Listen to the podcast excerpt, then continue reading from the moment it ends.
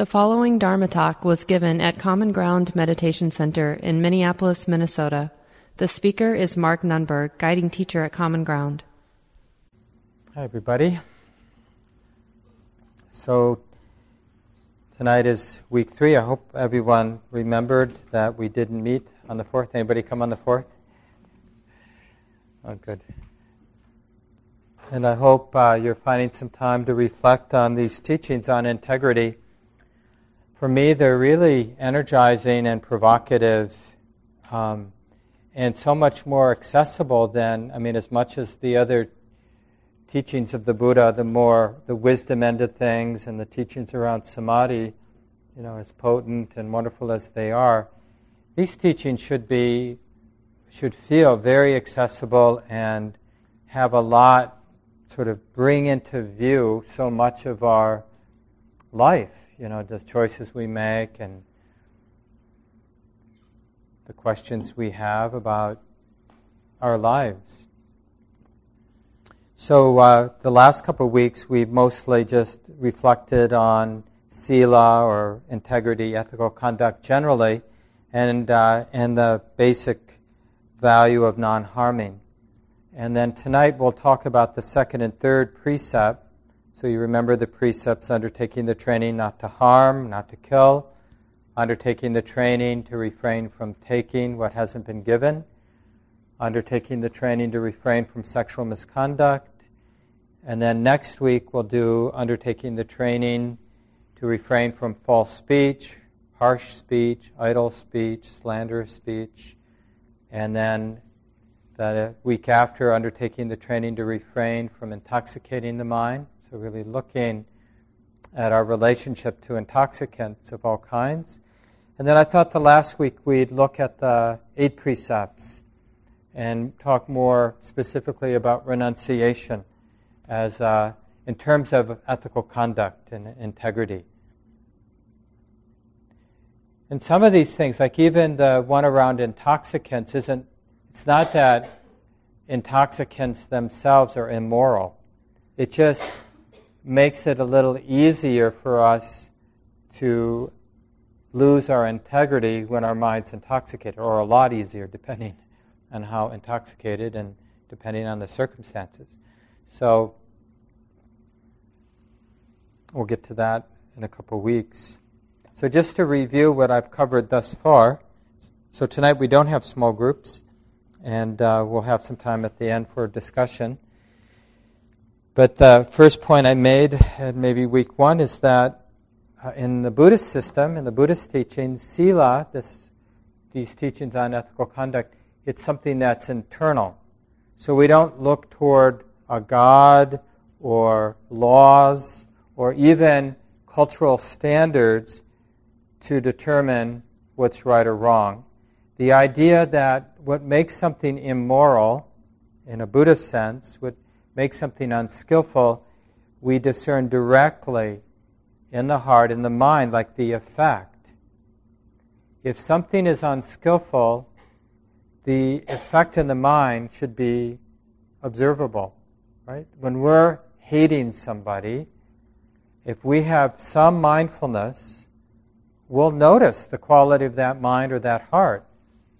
Like that constriction of hate will be seen as unskillful because it will be experienced as suffering and it will be seen as leading to suffering and maybe contributing, depending on what we're doing with it, to the suffering of others. And if there's an authentic experience of non-hate, love, kindness, friendliness, right? If we actually, and with a lot of stability, a lot of clarity, we look at the heart that is experiencing kindness, wouldn't it be obvious that this is wholesome, real kindness? No, I'm I'm not saying that there aren't examples of things being, we're, we're confused, like is it skillful, is it unskillful, but that's because some intentions are mixed. They're sort of, have some elements of hate and some elements of kindness. So, but it doesn't mean that things aren't one way or the other. It just means sometimes we have both. Some wholesome intentions moving in the mind and heart, and some unwholesome intentions moving in the mind and heart. This is from Andy Olensky's uh, uh, article he wrote called An Organic Spirituality. It was in the Insight Journal, which he was the editor of for many years. And in that article he writes, "What are the key features of this more ancient, more organic spirituality taught by the Buddha in his lifetime?" And he, he before this paragraph I'm reading, he gives a little of the history. Some of you know, but there was this indigenous spirituality in the Indus Valley in North India, maybe also in South India, and then these Indo-Europeans sort of rode down uh, into the sort of Indian subcontinent, is that what they call it? And uh, so they had a different take on spirituality. It had these sort of sky gods. It was more, they describe it, academics describe it as a more masculine kind of religious tradition.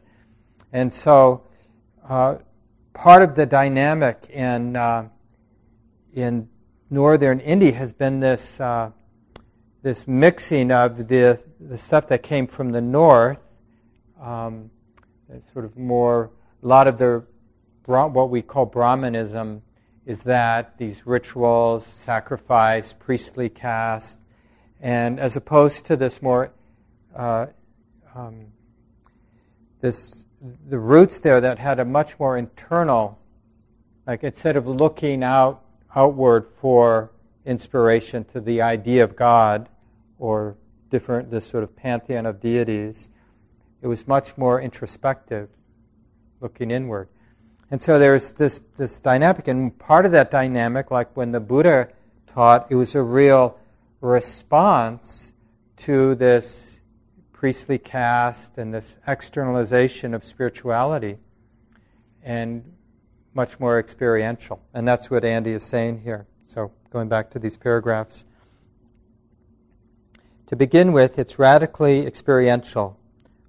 What do you see and feel and touch and know for yourself when you attend to the immediacy of the present moment with steady and focused awareness?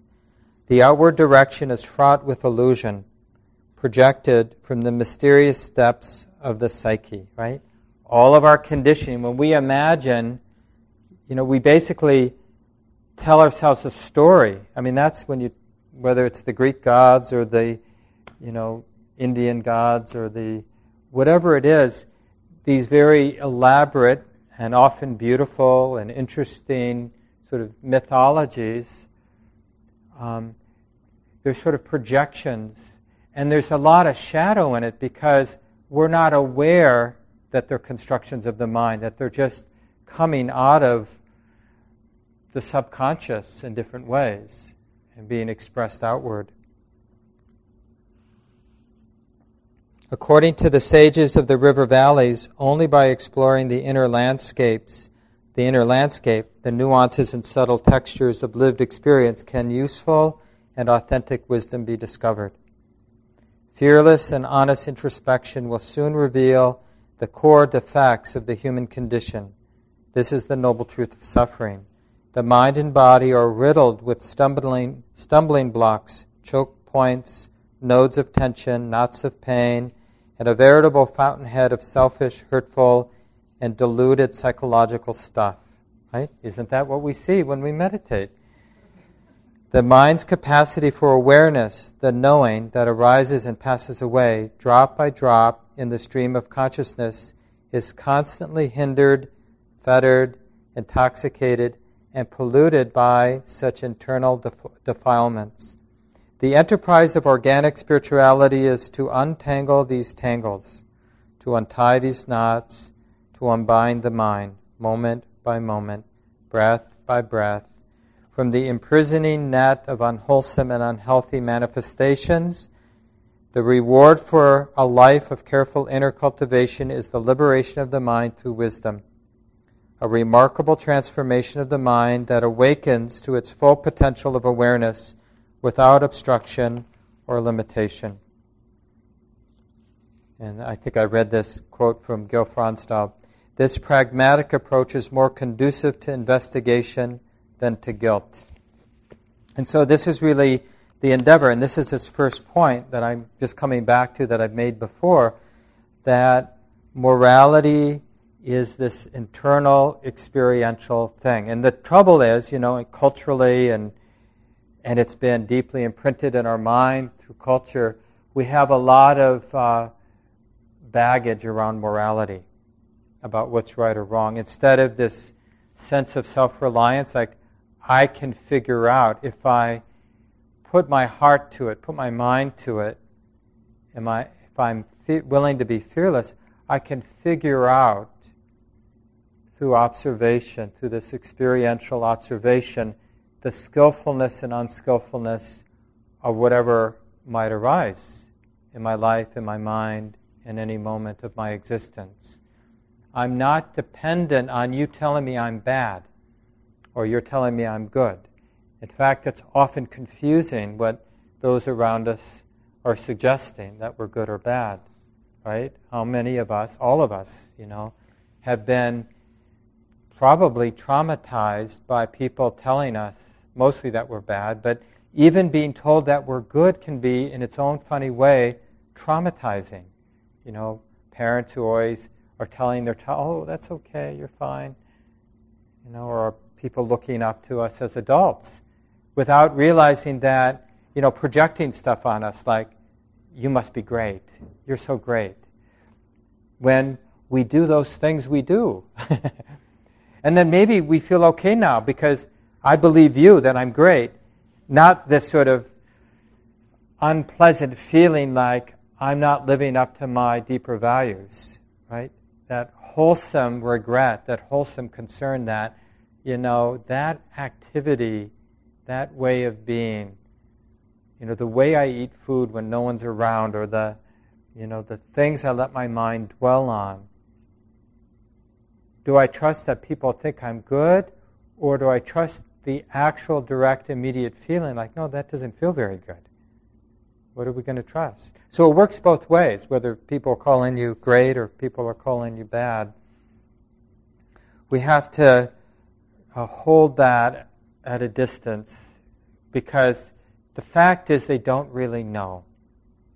People don't really know whether how we're living, how we're relating to our experience, how we're showing up in the world. People don't really know whether we're setting in motion hell for ourselves, or setting emotion, release, and freedom, more love, more wisdom for ourselves. But we can know, and that's the important thing. And in a way, the whole path is all about that, you know, figuring that out. And it's really the birth, this is the birthplace of compassion, self-compassion, this basic friendliness, this kindness, is that we realize, you know, it comes from a place of self-reliance or independence. Like, oh, I can take care of myself. Because it's precisely because, like I mentioned, I think last week, this birth of the understanding of karma, that intentions matter, and as I observe my atten- my intentions, motivations without, uh, with a stable mind, without judgment, I can discern the skillfulness or unskillfulness of my intentions. I can begin to comprehend the dynamic of karma by observing the moral quality, the ethical quality of my intentions, whether they're leading to hell or to release. And I, that's the birthplace of an authentic kindness, right? It's like, oh, because otherwise we don't care. Like if it's, if we don't, if we feel helpless, it's easy not to care. If it feels like life is just screwing us, or it's random, or whatever other thing we might think, it interrupts. It it uh, sort of keeps the heart from a more authentic expression of love or kindness. And once we care about this existence, like knowing that in this very direct, personal way, let's say, that I can be responsible for happiness and for suffering, and that it's a very uh, alive dynamic, that's, you know, I often say it's not easy being a human being. It's like realizing how easy it is for me to act out the unwholesome intentions because of the momentum, and how important it is to learn how to act on the wholesome intentions because of what it sets in motion. As I get a sense of that existential situation, I, my compassion spreads to all of you because I realize you're in that same balance or not so balanced point of about to be swept away in ways that are not so helpful, causing suffering for yourself and others, or hopefully in moments really doing some things that are deeply healing and freeing and releasing. And that seeing our own existential situation helps us recognize that it's everywhere. Every being we see is sort of living that same struggle, maybe, I'm not sure that's the best word, but has, has that same responsibility. And so the more we uh, direct our attention in this way, I mean, this is really what we first do with awareness, is we pay attention to this more gross level of our life, because precisely because it's the more gross, obvious level of our action, our words, our thoughts, our actions in the world, and what they set in motion. Um, we can see that as a, a gift to ourselves and other. And the Buddha used this image of sila, ethical conduct, or the practice of integrity, as a gift, an act of generosity. And we want to really feel the joy of giving. Like when we're restraining ourselves from acting out in ways that we think are unskillful, that appear to us to be unskillful, it's like a beautiful gift. We should feel really good. Like, you know how good it feels when you give somebody something that they really want, that's really useful for them? It's a, it's a very particular and beautiful kind of joy when you give somebody just what they need, just what they want, that makes their life better. And this is, we can have that exact feeling with sila. Like when we're showing up in our households, in our workplaces, in our larger community with a lot of integrity, you have just one interaction with a lot of integrity at work, let's say. You know, it should, the aftertaste should feel like you've given yourself and this person a real gift. You've given the world a real gift. You know, that feels satisfying to live in that way. So we can practice uh, feeling that generosity. Here's what the Buddha said about that. There are these five gifts, pristine, of long-lasting, traditional, ancient, unadulterated, unadulterated and never before adulterated, which are not open to suspicion, will never be open to suspicion, are not despised by the wise ones. What are these five? Here a noble practitioner gives up the destruction of life and abstains from it. Right? So living with kindness. Giving up the taking of what is not given and abstains from it, which is like, this is why I did the meditation on contentedness, right? Because that gives up the taking of what is not given. That comes, that arises, the non-stealing arises from being content. Or giving up sexual misconduct and abstains from it. Like, and there's so many, you know, the way we flirt or uh, kind of expectations we put on people that we're sexually attracted to. Uh, It really, the the unskillful part of that comes when we're unable to feel content. When we're discontent and we're identified with the discontent, then we're willing to say things, act in ways that maybe objectify or harm other people with our sexual energy. Gives up false speech, abstains from it, gives up wines, liquors, and intoxicants, which are the basis of negligence, and abstains from them.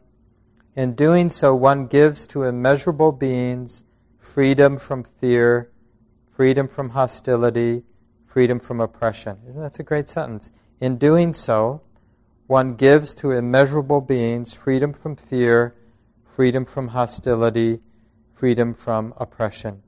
Now, what brings what this brings to mind for me, and I'm sure some of you have had this thing, like even when I'm trying to get a centipede out of the bathtub and outside, or a spider, you know how they get caught in your bathtubs, or, you know, uh, doing something to one of my cats that when there's an injury and I need to give them some medicine or do something that it hurts, they don't like it.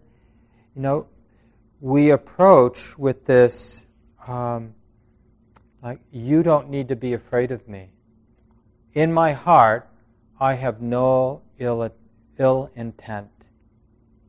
I, I find myself saying that to creatures like at Prairie Farm, our Common Grounds retreat property.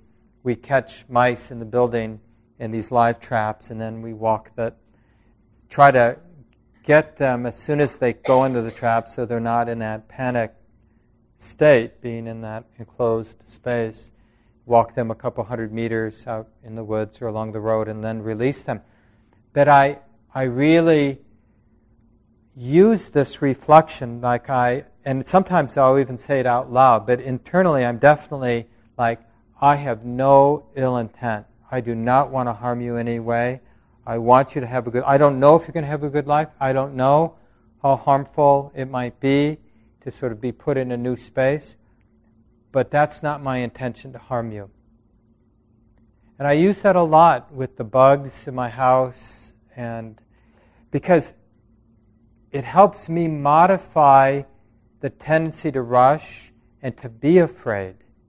When I remember, like, I have this possibility of not having ill intent, not wanting to harm them at all. And it's a really beautiful thing to sort of walk into a space. I mean, I even do that a lot um, at the beginning of Dharma talks. You know, like at the end of the sit, but before I start to talk, I'll just have the feeling like, oh no, I, I'm totally, I don't know if the talk's going to be any good. I don't know if it's going to be useful. I don't know if I prepared enough. But what I do know is right now, I don't have any ill intent. I'm not here to try to get something from the crowd. I just want to offer what might be useful. And it's, again, it's like I feel a lot of safety in that mind space, that heart space. And it's a heart space any of us can train ourselves to inhabit, hopefully more and more often in our lives. You know, when you walk home, like, or when you walk in the door tonight, assuming you live with other people, or even if you have pets or animals that you live with, you can, or just the vibe in the neighborhood, you can sort of show up in your home space with that, like, even in terms of you relating to yourself. Honey, I, I'm really, I'm really here for you. I'm not here to be destructive in any way, to cause harm in any way. I may accidentally, I may through delusion, but here and now in this moment, observing the quality of my mind, the quality of the intentions or motivations that are here now. It's like now I'm turning my attention to only wholesome intentions. That's what I'm choosing to connect with, choosing to rest with, these wholesome intentions, to do no harm, to be kind, to not take what's not given, to be generous, to be content.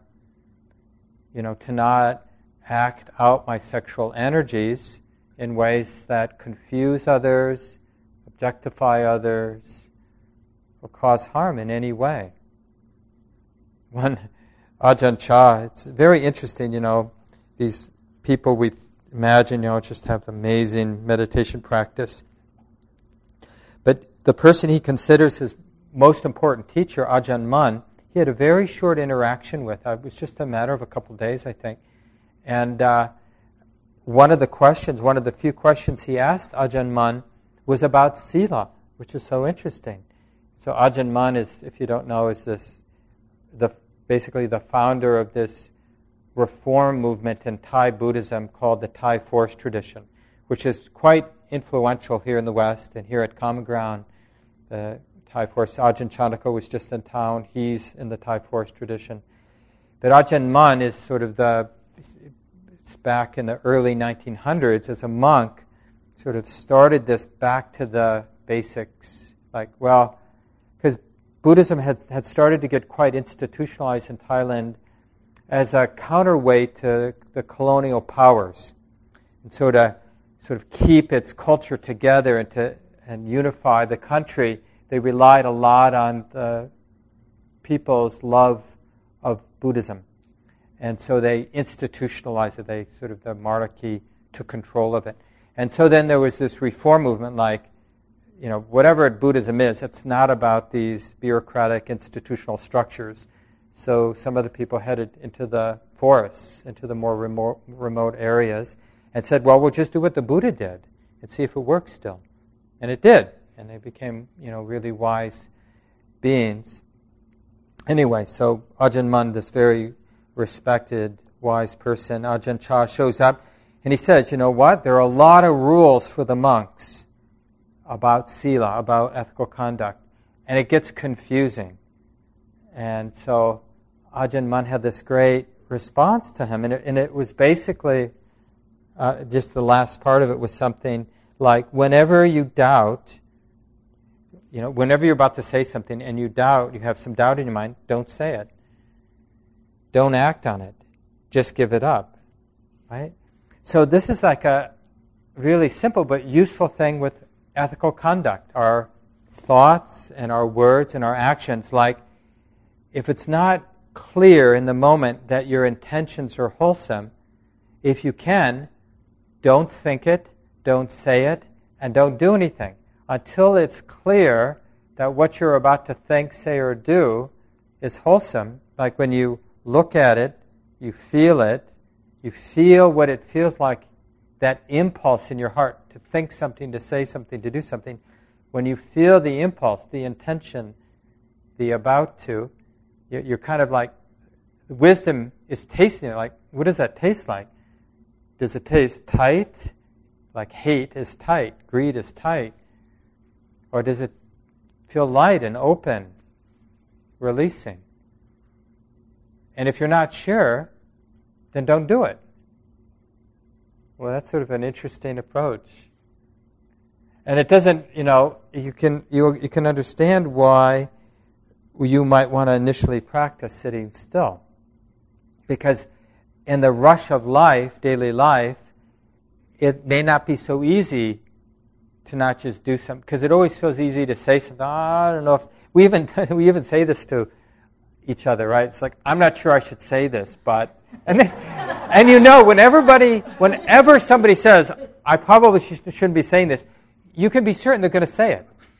I mean, have you ever had someone say, I shouldn't be saying this? You know what? I'm not going to say it. We don't do that. We say we say it then. But the fact is, we do recognize at that moment that there's some doubt in the mind.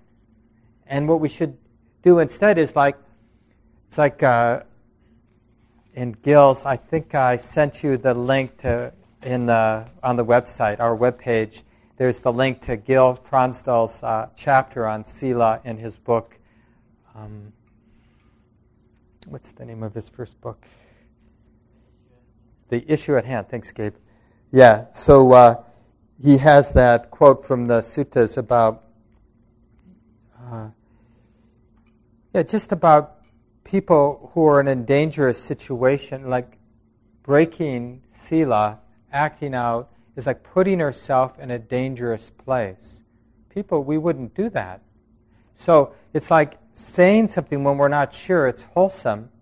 It's like putting ourselves in danger. That's how we want to see it. Like, I'm in a dangerous place. Picking up another image the, the Buddha uses, like picking up a snake. It doesn't really matter. You just shouldn't pick up a poisonous snake, right? Because you're in danger when you pick it up. It's going to want to bite you. And it's the same thing. So when we're not sure if this is skillful or not, in the same way we'd back away, like, oh, I'm not sure if this is safe to be standing here. You know, it's a little precarious. maybe I shouldn't stand here. Maybe I'll back away. Right? And the same thing with things that we're uncertain about. So, going back, just finishing this sutta, this quote from the sutta. In doing so, one gives to immeasurable beings freedom from fear, freedom from hostility, freedom from oppression. By giving to immeasurable beings freedom from fear, freedom from hostility and oppression, one will enjoy immeasurable freedom from fear, hostility, and oppression. Right? So when we give the gift of fearlessness, you know, like when we're showing up in all the spaces we inhabit with sila, with this integrity, we're basically giving the gift of non-fear to everybody, because you don't have to be afraid of me. I'm not going to act out my hate. I may have hate, but I'm not going to act it out. I'm not going to act out my greed. I'm not going to act out my sexual lust in ways that are harmful. I'm not going to use my words, my speech, as a weapon or as a way of manipulating or confusing. And I'm not going to intoxicate my mind so that I'll lose my understanding about how important it is to be full of care in what I say, what I do. And the reason why even what we think matters is if we keep thinking something, it's just increasing the odds that we're going to say something and do something based on what we're thinking. If we keep thinking, boy, you're a jerk, you're a jerk, I hate you, you know, I hope something bad happens to you. It's like that. When we understand the law of karma, we see that that sets in motion, that increases the probability that we're going to act on those thoughts. Thoughts, intentional thoughts, are not neutral. They affect, they kind of grease the mind. Uh, in, now in neuroscience, you know, they talk about these neural webs. So when I think something, it increases the strength of a neural pattern. If we think it a lot, that pattern gets very strong. And so one day, that neural pattern's going to fire, and there won't be any force of restraint there in the mind, because the mind will be distracted. So it will fire, and so it's going to go right into words and action, because the counterweight of moral restraint isn't there. Why do we want to set in motion something that we have to restrain ourselves from? Like in terms of sexual lust, if there's somebody that you're really attracted to, but they're in a committed relationship or you're in a committed relationship, or for whatever reason it's not an appropriate person to have a sexual relationship with, then if we allow ourselves to fantasize, and I mean, I'm sure we're all guilty at some point for doing this, but we can now understand, now that we're studying more carefully, we can understand that we're greasing a pattern, we're strengthening a pattern that we have to, you know, we have to come up with some psychic counterweight for, which is a lot of work. Why would we want to do that? It's like we've just created a flood, and now we got to build a, a dam, and we got to keep maintaining that dam. Why would we do that? Why would we build these momentums that we then have to restrain ourselves from? That's called suffering. We do it all the time. We do it even in terms, you know, sexual lust is a more obvious example, but even in terms of wanting things that we don't have money for. You know, you might think, well, I'm not going to steal to get that. But there are all these sort of shady areas, like, you know, kind of cheating on our taxes by not keeping good records. So we're not really cheating. I don't I think that's all I earned, you know, when we're doing the taxes. But we weren't really vigilant of keeping track of all of our earnings, for example, like if you're an independent contractor or whatever. And it and that choice to be a little fuzzy might be based on this understanding that with more money I can get what I've been thinking about wanting to get. So it, it makes us vulnerable to stealing, to cheating, to, you know, other kinds of moral transgressions that eat away at our heart. It's not, again, it's not about other people judging you. It's not even about getting caught, although Obviously, if you get caught, there's a suffering in that too. The, what makes something unskillful is the impression on your own heart. Whether you get caught or not, it doesn't really matter. The heart knows, right? Because the intention that was acted on immediately makes an impression on the heart. The mind stream, what we generally call me, or who I am, the mind stream is the mind that has that impression in it, unavoidably. So anything that gets acted on, any karmic act, because we thought it enough, spoke it out, acted it out, that intentional action leaves an impression on the mind stream. And the Buddha, in his confident voice, says, and many of you have heard this passage, but it's useful to hear, practitioners, abandon what is unskillful.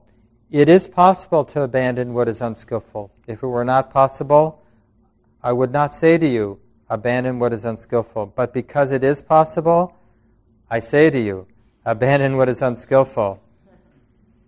If this abandoning of what is unskillful were conducive to harm and pain, I would not say to you to abandon what is unskillful. But because it's uh, uh, because abandoning of what is unskillful is conducive to benefit and pleasure, I say to you, abandon what is unskillful. And then the Buddha says, develop what is skillful. Basically the same passage, but then in the positive. I ask you to develop what's skillful because it's possible, because it leads to happiness. If it didn't, I wouldn't suggest, encourage you to develop what's skillful. And remember the precepts we talk about, you know, the way they're recorded is in the negative, like what we should refrain from, restrain ourselves from. But it's really important to also work with the positive. So I undertake the training to refrain from harming living beings, or I undertake the training to refrain from stealing, taking what's not given, or to refrain from sexual misconduct. We can put it into the positive. I undertake the training to be kind, to be loving. I undertake the training to be generous, to be content, to be able to live simply with what I have. I undertake the training to express my sexual energies in ways that are healing and fun and not harmful for any being, not leaving any trace of harm. Right? I mean, we could think of it that way. So we do, we don't don't get sort of um, stuck with the idea or with the pro- make a problem out of the precepts being stated in the negative. It's really up to us, because that's just the most gross form to realize, no, I don't, either I know this is unskillful or I'm not sure this is uns- whether this is skillful or unskillful, so I'm going to restrain myself. Until I have more clarity that it really isn't unskillful, I'm going to really hold. I'm going to feel the urge and know it's just an urge. I can be intimate, I can be mindful of the urge without being swept away. And and the, there's this, you know, sila, the integrity, the ethical conduct, it's just part of the whole engine where, like in terms of sexual conduct um, or in terms of stealing, there's it's not even an issue. Morality's not in, even an issue if there isn't some wisdom in the mind, like that our actions matter, right? That's wisdom. And it's because we have some sense that intention matters that we're going to even start paying attention to our ethical conduct. So wisdom, always we always talk about the engine of awakening starting with wisdom. It may be faint, it may not be very strong, but there's really no spiritual life without some wisdom. Like that life matters, that how we live matters. Otherwise, we're just sort of happy just being driven by our instinct and our habit energy. We just do whatever we want. And sometimes we live that way, like it doesn't matter. Just do what I want. But be, but because we have a sense that it matters, that's, in Buddhism we'd say there's some understanding of the law of karma. If you think your life matters, what you do, how you act, how you think, if you think it matters, that means you have some understanding of karma. And then you start paying attention. So you're using mindfulness to pay attention to your speech, to your actions, to even to your thoughts. And then you see it naturally, that naturally leads to samadhi, the development of samadhi. Like, it would really help if I had a more steady presence in life. So then we sit down and we train our mind to have a more balanced, steady, stable, clear, unshakable awareness. And with that clarity, we have more wisdom. It's like we understand more deeply how ephemeral, uncertain, vulnerable everything is. These are this is like wisdom, seeing the underlying nature. And we see more clearly with that clarity of samadhi that even the intention of hate is unbearable. Like to be sitting with a really stable, clear mind and hate arises, it's like so. Even, even obsessing about a neutral thing, like uh, how you're gonna, you're on retreat, you've got some days in on the retreat, so your mind is pretty, the samadhi's sort of building, and then you've got a little bit of problem to solve. You know, maybe, like if it's a longer retreat, maybe it's the day you've got to bring your laundry to the laundry room or something like that. And it, because it's something that only happens once every seven days, the mind wants to think about it. You know, should I wash that shirt? You know, I really want to be ecologically, you know, sensitive, and, you know, it doesn't really stink, but it feels so nice when clothes are clean. And so your mind is doing this. And this is relatively neutral thinking, right? It's not like tremendously greedy, tremendously hateful, but it's a little diluted, right? Or maybe a lot diluted. But you'll notice, like, the the direct effect of the mind spinning that way, it's like what was once open, the energies of the body, mind, open, light, free, are now all entangled and weightful and hard to bear. Just because the mind was spinning for seven minutes about the laundry, or about whether I should try to get in line, the lunch line early, or just wait until everybody gets their lunch, because I really don't like being in the middle where everything's sort of congested. Right? And we can think, like, what would be better? I mean, it's amazing. People laugh because they've been on retreats and just know the sort of little vortexes of obsessive thinking that we get in, and then we suffer the, the effects. And that's nothing compared to then when we get into real rage things, like an old problem at work, somebody who's really betrayed us comes to mind.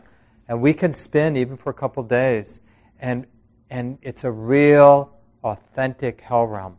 I mean, just how it feels in the mind, in the heart, in the body when we're in that. And we may have just enough mindfulness, like we're drowning, and just enough mindfulness to come above the surface and know, I'm in hell. And then we're just back in it. Swirling, swirling, swirling. And then come up, oh God, this really hurts. This is how it is. But people think, oh, that I'm having a bad retreat. But actually, that's a good insight to have, because to to the degree the mind realizes, see, this is that clarification that it matters.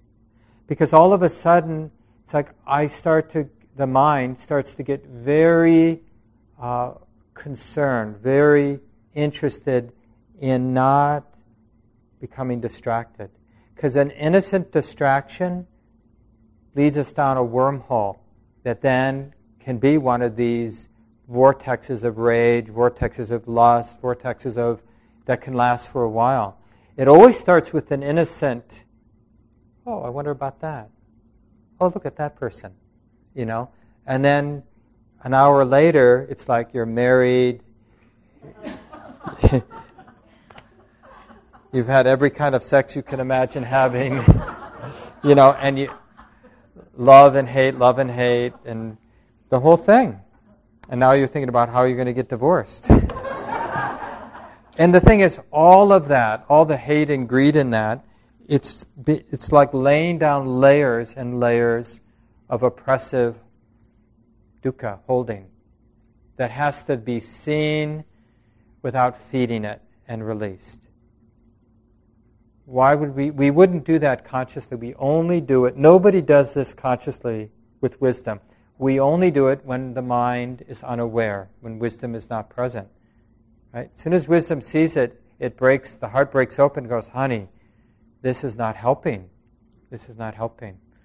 But sometimes there's just not enough wisdom, and wisdom understands, you know, right now, all I can do is have compassion because this thing's going to play itself out until the suffering exhausts the mind, and it's the exhaustion that causes the mind to let go.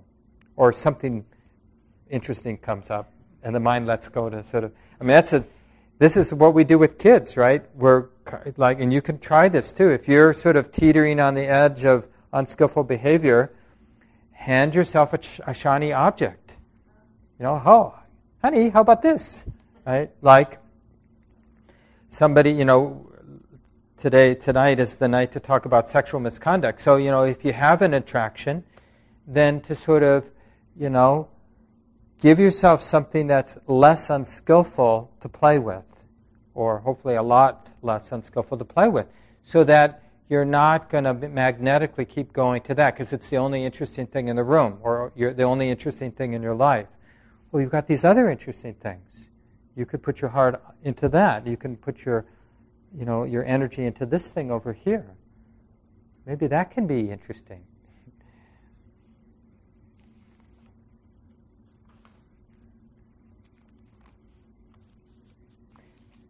I think I read this before, but it's just a great quote from Shantideva, this ninth century Buddhist monk from India. He said, "We are like senseless children who shrink from suffering but love its causes." Right? Nobody wants to suffer, but we like to do what leads to suffering.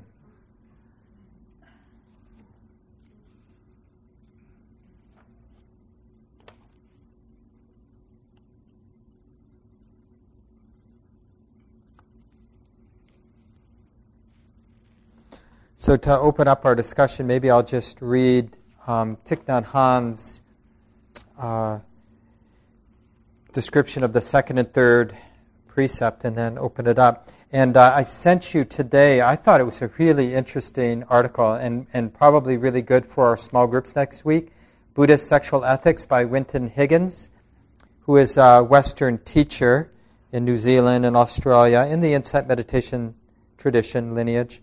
And uh, I thought it was a really good article he wrote. And then there's a really great rejoinder from two longtime uh, Buddhist monks, Western Buddhist monks in the, uh, the Thai Forest Tradition, Ajahn Chah, Thai Forest Tradition, Ajahn uh, Brahm and Ajahn Nanadamo.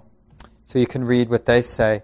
And it's it's really good because, and we'll talk more about this next week, about the danger of sense pleasures. Because this lay person who who wrote the article, Buddhist Sexual Ethics, he's really speaking highly of how Buddhism relates to sexuality. And I think it's generally right that the Buddha didn't sort of say, oh, this is bad, you can't do this. You know, these are the naughty things you're, you're not allowed to do. And evidently, I don't know if this is really true, but uh, what I've read from historians and academics, you know, it was a relatively open culture around sexuality at the time of the Buddha. It's probably it, it was patriarchal, but it, in terms of what was allowed in sexual expression, I think was maybe not what we might imagine for a culture a couple thousand years ago. And uh, so, and the way the Buddhist morality is set up, it's really set up for any culture, no matter what the sexual mores might be, because it's really about the non-harming. And the, he makes this argument that you wouldn't even need the third precept about undertaking the training to refrain from sexual misconduct, because if you're not taking what isn't given, and if you're not harming, you know, and if you're using speech in a skillful way, and you're not intoxicating the mind, I mean, I don't know about you, but a lot of my sexual mis- misadventures happened in high school when I was drunk or high or something. And uh, so if we're not doing those things, probably our sexual activity is relatively wholesome. But the, the what the Buddhist monks say as a rejoinder to this article is, um, yeah, th- th- that approach to sexuality is probably good if you just want to manage being a sexual being without undue suffering. But if you want to be enlightened, you have to approach uh, sense pleasures as dangerous.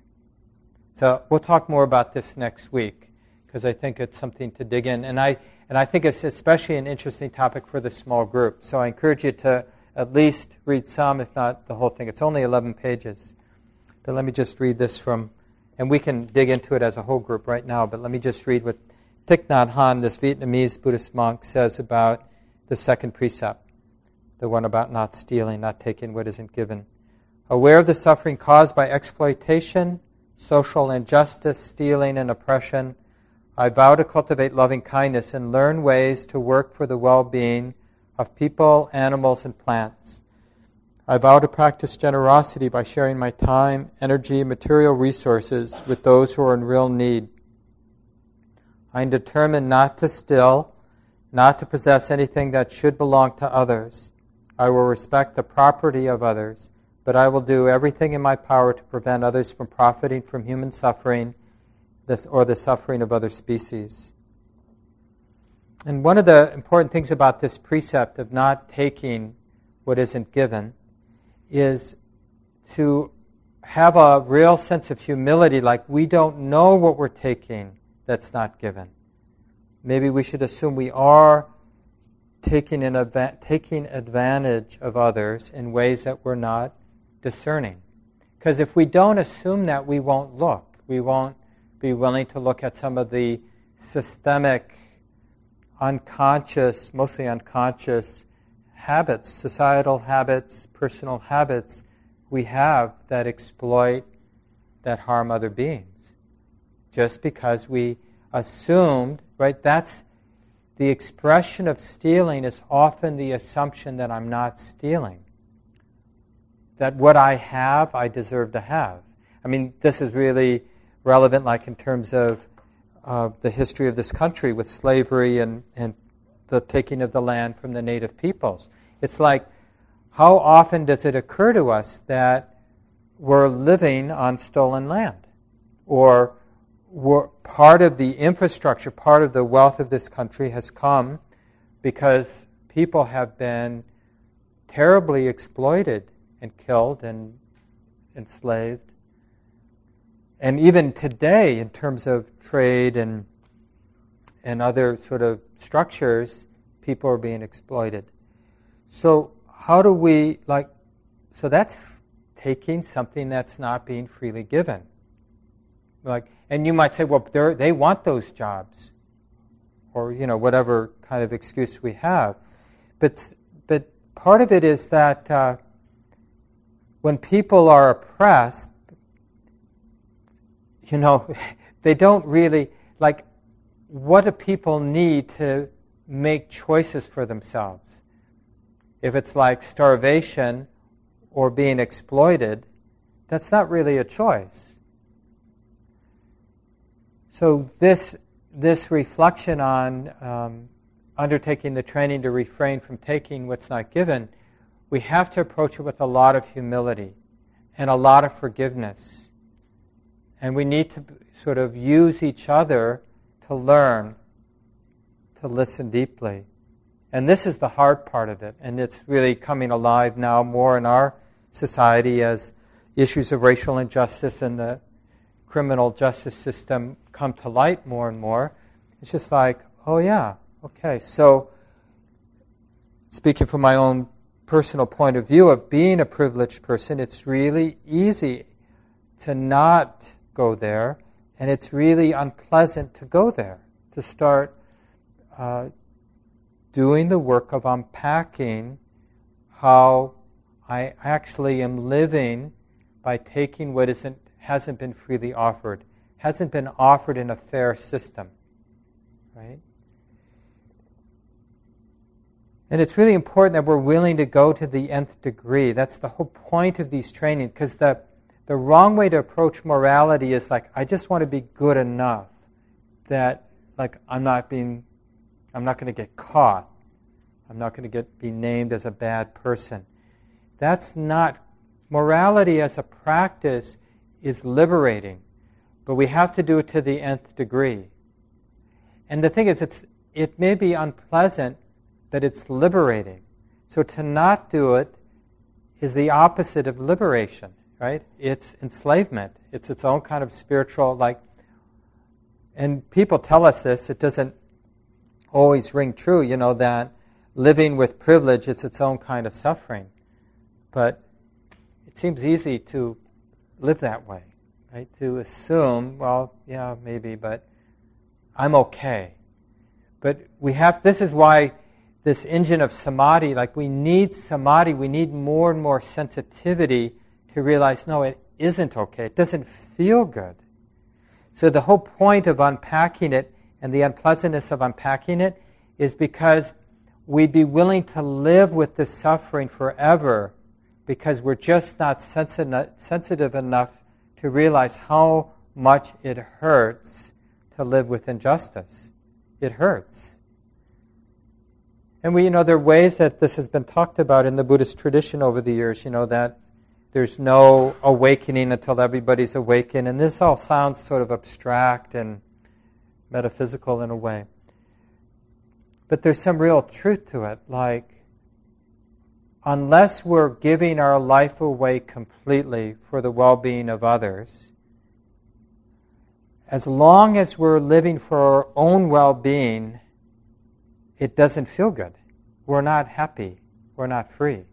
We really have to give our life away. Now, that doesn't mean you're going to become an activist standing on I ninety-four, blocking traffic.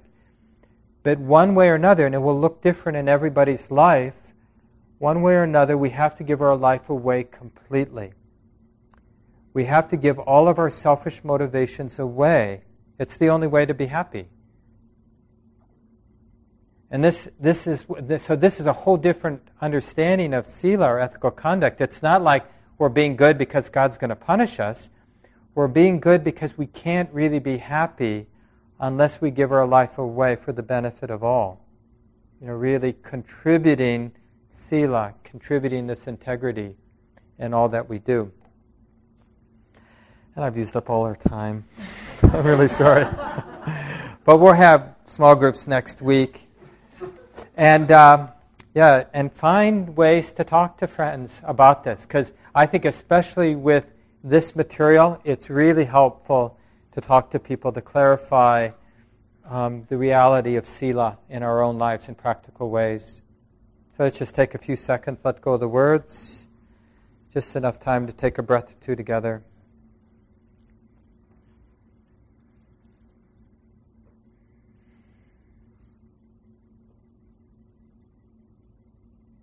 And let's bring to mind Haya. Most of you know Haya, a long-time Buddhist studies person who had her knee operated this morning. And I got an email from her. She was cogent enough to type out an email. And it sounds like everything went well. And a lot of you know Kyoko Katayama, an important teacher here at, in our community and an on and off Buddhist studies person. She's having her knee done tomorrow. So we can send her... Hmm? Oh, it's her hip. Oh, I thought it was Tuesday. Wednesday. Wednesday. Okay, we're coming right up. And who knows who else is in the middle of something, probably a lot of our community members. So just wishing everyone safety and healing out in our swirling world. Thanks for coming, everyone. See you next Monday. This talk, like all programs at Common Ground, is offered freely in the spirit of generosity. To learn more about Common Ground and its programs, or if you would like to donate, please visit our website, w w w dot common ground meditation dot org. Thank you for listening. To learn how you can support the teachers and Dharma Seed, please visit dharmaseed.org slash donate.